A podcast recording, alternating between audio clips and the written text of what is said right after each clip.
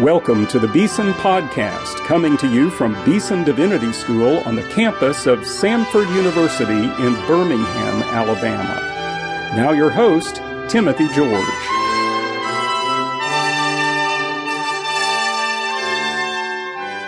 Welcome to today's Beeson Podcast. This is the week in the month when we get to introduce to you a preacher of God's Word and listen to a sermon our preacher, Dr. Smith, is Steve Bateman. He's the senior pastor of the First Bible Church in Decatur, Alabama. He holds degrees from um, Columbia International University, Dallas Theological Seminary, and Reformed Theological Seminary. He's a wonderful, scholarly pastor, great passion for preaching and for his people. Tell us what we're going to hear from Steve Bateman. Steve Bateman is going to address this matter of the strange disappearance of doctrine from conservative evangelical churches. So he is talking to students who will eventually graduate and will be the theologian or preacher in residence in many congregations. And he does not want to see preachers sacrifice doctrine on the altar of church growth. He's for church growth, but not at the expense of diluting doctrine. I appreciated this, uh, the title, I Fear for You, a pastor's perspective. So he's speaking as a pastor from Galatians chapter 4, verses 8 through 20. And he has enough boldness to do what Paul did when it came to Galatian Christians to critique and to offer uh, a criticism that will hopefully divert them from heterodoxy and move them back into orthodoxy. He creates, he uh, critiques uh, perhaps uh, the most well-known preacher in our country um, who has a large, large following, but at the expense of watering down and even going against true doctrine. You know, there's admonition in this sermon and warning in this sermon. You know, there's plain spokenness in this sermon, mm-hmm. actually. But, you know, I've heard a lot of sermons, Dr. Smith, against church growth from people that took churches and dwindled them to nothing. You can't say that of Steve Bateman. No, no. Uh, First Bible Church of Decatur is really one of the great churches in our region of the country. It's growing, expanding in all kinds of directions. Uh, he's not against growth, but no. he just wants you to be careful that in doing this good thing, you don't neglect something else that's really, really important. Yes, yes. Well, let's listen uh, to a sermon preached right here at Beeson Divinity School by Dr. Steve Bateman. In a very, what I think is a very important book that came out last year, Alan Wolfe, the name of the book is The Transformation of American Religion, How We Actually Live Our Faith. Alan Wolfe, uh, who really poses as a mediator, considers himself a mediator between a divided nation here in the United States, between the secularists on one side and the religious people on the other side. And uh, he is a self avowed Jewish man, non believer, probably an agnostic, and yet he has a tremendous insight on this whole uh, situation that we find ourselves here in our culture. He, uh, first of all, speaks to, in his introduction, to the religious people of the United States and said, and says, don't worry about all these secularists. You don't have to be afraid of them. Uh, they have been so, uh, they're so committed to the American virtues of liberty and freedom and tolerance and pluralism that they will not harm you and they will not persecute you and this is not a hostile environment. And then he turns to the secular uh, uh, people of the United States and he says, don't worry about these religious people because no matter what they say, they really are pretty docile people. Uh, no matter how loud they roar, they're fairly toothless lions. And they have learned the reality that if you're going to th- uh, thrive and survive in the United States in this culture, that you have to adapt religion to certain 21st century realities. So there's been such an accommodation of religion in general, but uh, not only that, evangelicalism in particular, that really you don't have to worry, he says to the secular side, because these religious people are no threat to you. One of the more interesting chapters is uh, innocuously titled Doctrine. That's all it says. Chapter 3 is Doctrine, but it's the subtitle that is a little bit more foreboding. The subtitle says The Strange Disappearance of Doctrine from Conservative Protestantism. He uh, develops his thesis throughout the chapter, and then he compares mainline churches with evangelical churches, and he says the doctrine has disappeared from mainline churches as well as evangelical churches, but for different reasons. And then he says in this quote, in response to the diversity of faiths among their members, these mainline churches go out of their way never to proclaim any kind of triumphal superiority of one over the others. Evangelical churches lack doctrine because they want to attract new members. Mainline churches lack doctrine because they want to hold on to those declining numbers of members that they already have. And so it came to be that a Jewish man, and an agnostic, warns us, gives us some insight into our church that the reason doctrine has disappeared from the churches of America is because we have sacrificed doctrine at the altar of church growth. And when we do that, we are saying that we are willing to soften the edges of it and dilute it a little bit and make it more palatable to contemporary tastes uh, in the interest of adding to our numbers. I am not against church growth. When I was in seminary, I did not dream that I would inherit some church and some other man's work and so I could see the numbers decline rapidly. That's not what I'm about. But the question is for us in the ministry is church growth at what price? Um, I think this uh, is a timely passage here in Galatians. I think the book has always been timely and all the centuries since it has been written, but it is especially timely for us because it demonstrates for us that the pressure on pastors to downplay doctrine in the interest of numerical success is not a new thing. It is a very old thing. And it was what Paul, I think, is dealing with in Galatians. He is, uh, you know the story. Don't ask me North Galatia or South Galatia. It's South Galatia. Don't ask me all of that stuff. You know the Judaizers who'd slipped in and they tried to, to take back this church, these churches that Paul had established, and they're trying to lead them back to a legalistic system in their approach to God. And so it is with great urgency that he begins this letter and he gets right to the point after his greetings in Galatians chapter 1, verse 6. It says, I am astonished that you're so quickly deserting the one who called you by the grace of Christ. This deserting is a military term that you have become traitors to the one who called you by grace. You're turning to a different gospel, which is really no gospel at all. Evidently, some people are throwing you into confusion and are trying to pervert the gospel of Christ. But even if we or an angel from heaven should preach a gospel other than the one we preach to you, let him be eternally condemned, anathema, anathema, let him be damned to hell. And those kind of words have a way of setting the tone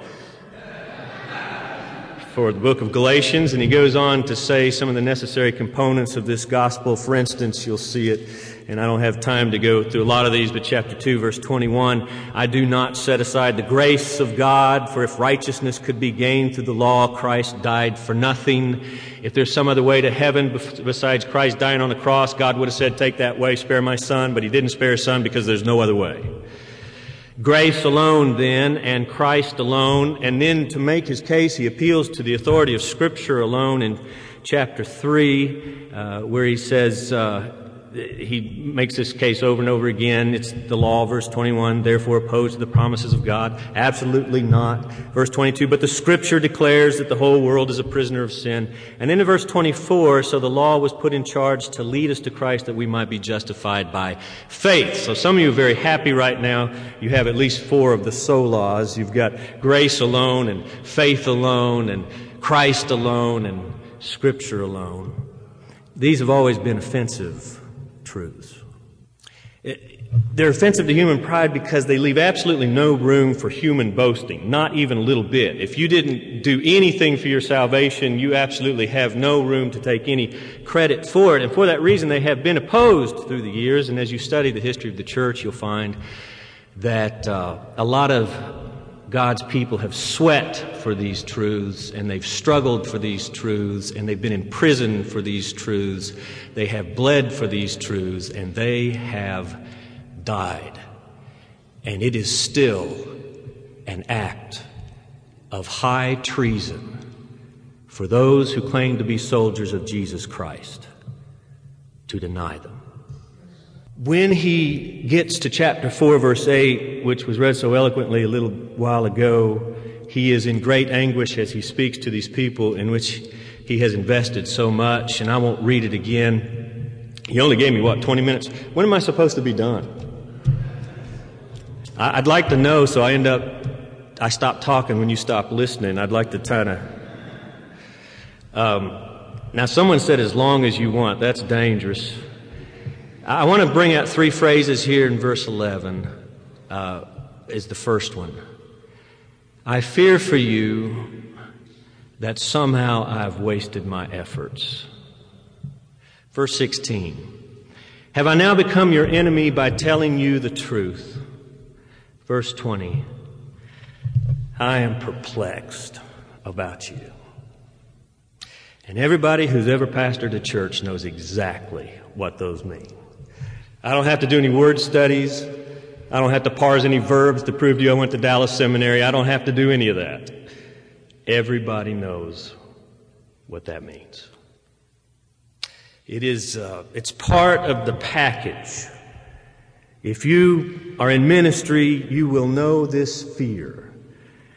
Um, you, you will invest in someone and you'll teach them and you'll disciple them and you'll mentor them and you might have even led them to Christ and you'll train them. You entrust these things to faithful men that you think will entrust these things to other men as well. And then you don't see them on Sunday and you don't see them the next Sunday and the next Sunday after that. And after about four Sundays, you'll call them up and you'll say, Hey, is everybody okay? And he said, Yeah, Pastor, we just got in a bad rut. Now, I don't usually say what I want to say at first. I usually save that for later but my impulse is to say rule number one in the Christian faith if you get out of a if you get in a bad rut, get out of it immediately. I have entrusted and invested a lot in you, and I'm expecting a return on my investment because we got a lot of work to do. Our church supports missionaries on every inhabited continent on this globe. Every day they put their life and the lives of their children on the line, and you can't get out of a rut. Six and a half billion people on this planet, and about two billion of them have never heard the gospel in a culturally relevant way, and you can't get out of a rut. Now, I don't usually say that on the first phone call. And you will know what it is to make enemies because you tell the truth. When's the last time you heard a message, a sermon on divorce? Now, I'm not talking about the warm, fuzzy, God loves you anyway, how to recover from it kind of sermon. I'm talking about the don't do it sermon. I'm talking about the swear to your own hurt kind of sermon. And I still get sick of my stomach when I have to deliver those because I know I'm going to hurt somebody. But those sermons must be preached. You will know perplexity, pastoral perplexity. I am perplexed about you. I am confused. I'm bewildered. I'm befuddled. I am slack jawed. Why would you exchange freedom for prison, life for death, robes for rags, steak for crumbs? Why, like a dog, have you returned to your own vomit? What were you thinking? That's what the Greek word actually means. And you'll be perplexed, but you will still love them. And you will go after them and you will plead with them. You see this in Paul here. I plead with you, verse 12. I plead with you, brothers, become like me. And he doesn't give up and he doesn't let go. And he pleads with them passionately, transparently, authentically, emotionally, personally. This is the heart of a pastor. Uh, this is a shepherd's heart one who is charged with protecting the flock of God, and you will watch them make decisions that will perplex you as they destroy their lives and their marriage and their families, and you'll think to yourself, why do you do it? They will, they will exchange the pure milk of God's Word for the raw sewage of this world, and they'll drink it down to the dregs, and then they'll be surprised that they get sick and they'll come to you and expect you to put everything all back together again. And you'll try to do it. It's just part of the deal. Because this is not about you. This is about God. This is not about the advance of your career. It's about the advance of the gospel to the ends of the earth. It is not about your glory. It is all about the glory of God. Now, lest you think I'm trying to take a theological agenda and press it on to the text, that I have mentioned the glory of God, I would like to say to you, you say, wait a minute, you just did the four solas, that fifth one, there's not anything about the fifth one there, but I would suggest to you that Galatians starts and ends with the glory of God. Let me show you the ending in Galatians chapter 6, where it says in verse 14, Paul says, May I never boast except in the cross of our Lord Jesus Christ, except in the thing that makes me look the worst and him look the best. May I never boast, may I never try to steal or take even a portion of the glory that belongs to Him for my salvation. It ends with the glory of God and it begins with the glory of God. Galatians chapter 1, look at verses 1 through 5, that salutation, that greeting there. Start in verse 3. Grace and peace to you from God our Father and the Lord Jesus Christ, who gave himself for our sins to rescue us from the present evil age according to the will of our God and Father, to whom be the glory forever and ever. Amen. Uh, of all the letters and the epistles in the entire New Testament, there's only one that makes reference to the glory of God in the greeting. And it's this one. Because that is what is at stake when justification by faith alone is at stake. And so he uh, teaches them doctrine. And he does not allow doctrine to disappear from this church. If we contribute anything to our salvation, we are entitled to at least a portion of God, God's glory. But I rather like what William Temple said. William Temple was the Archbishop of Canterbury during World War II. He died in 1944. And Archbishop Temple said, You contribute nothing to your salvation except the sin which made it necessary. Now, like one man said, that's pretty good for an archbishop. Seminary is a place to dream and dream big dreams. And as some of you seek and dream about the pastor, and I know a number of you probably are in the pastorate already. That's the way it was when I was in seminary. And probably you have dreamed, just like all of us did, of having a church that grew, and we all want churches that grow. And maybe you even dream of having a large church and having a mega church. And Fox News says that the largest church in the United States is in Texas, which shouldn't surprise us and certainly doesn't surprise Texans. And here's what Fox News says in an article. At the biggest church in the country, doesn't matter what name, it is. This pastor preaches to some 25,000 people a week. Church growth experts think that this will probably be the first church to reach 35,000 people every Sunday who will attend. Here's what the uh, reporter says of the pastor's preaching sin is not on the menu. They ask the pastor, What's the secret to your success? He says that his goal is to give people a boost for the week. I think for years there have been a lot of hellfire and damnation. You go to church and figure out what you're doing wrong, and you leave feeling bad like you're not going to make it. We believe in focusing on the goodness of God.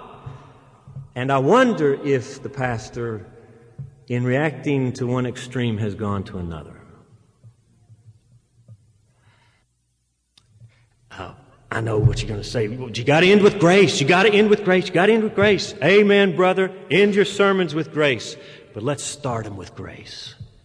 And I wonder if John Newton may have been onto something when he said, "Twas grace that taught my heart to fear, and then grace my fears relieved." As if this theologian who occasionally wrote hymns saw a logical and chronological order that God must, by His grace, make you feel bad before God by His grace can make you feel good. I wonder if Isaiah was on to something when he said, In the year that King Uzziah died, I saw the Lord seated on a throne, high and exalted. The train of his robe filled the temple. Above him were seraphs. And each seraph had six wings, with two they covered their face, and with two they covered their feet, and with two they were flying. And they were calling out to one another, Holy, holy, holy is the Lord Almighty. The whole earth is full of His glory. And as they were speaking at the sound of their voice, the doorposts and the thresholds shook, and the temple was filled with smoke. Woe to me, I cried. I am ruined. For I am a man of unclean lips, and I live among a people of unclean lips, and I have seen the King, the Lord, the Almighty. And he never once said he felt good. It seems to me that if they walk away from your sermons and they feel good, it does not matter one bit if they do not also walk away from your sermons saying, Here am I, Lord. Send me. He didn't feel good. He felt what one theologian has called a holy trauma. I like that. July the 8th, 1731, Jonathan Edwards made his way to Boston to deliver the commencement sermon to the boys at Harvard. The sermon was entitled God Glorified in Man's Dependence. And here's what he said. Hereby is demonstrated how great God's glory is considered comparatively or as compared with the creatures.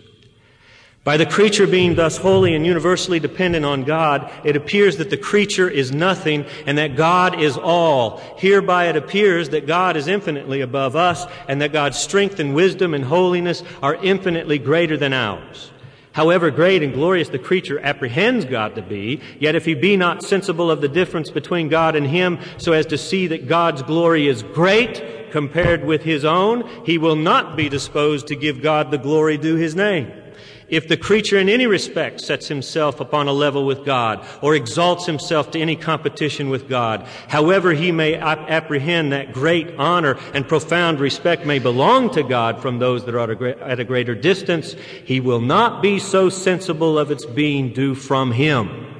So much the more men exalt themselves, so much the less will they surely be disposed to exalt God. Now, that kind of preaching may or may not get you a megachurch. I hope it does. We need some well prepared Beeson graduates in charge of some of these operations. But whatever you do, don't cheat to get it. Don't dilute the gospel of Christ. Don't delete the gospel of Christ. Don't distort the gospel of Christ. Preach the gospel of Christ. Display it in all its glory. Declare it from the highest mountain. Defend it with your life. Let's pray.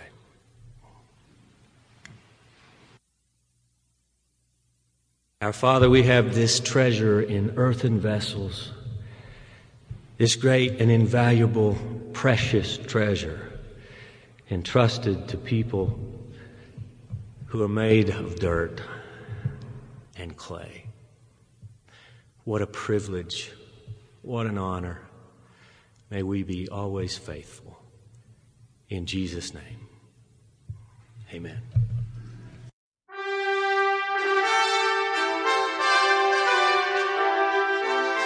You've been listening to the Beeson Podcast with host Timothy George. You can subscribe to the Beeson Podcast at our website, beesondivinity.com. Beeson Divinity School is an interdenominational evangelical divinity school training men and women in the service of Jesus Christ. We pray that this podcast will aid and encourage your work, and we hope you will listen to each upcoming edition of the Beeson Podcast.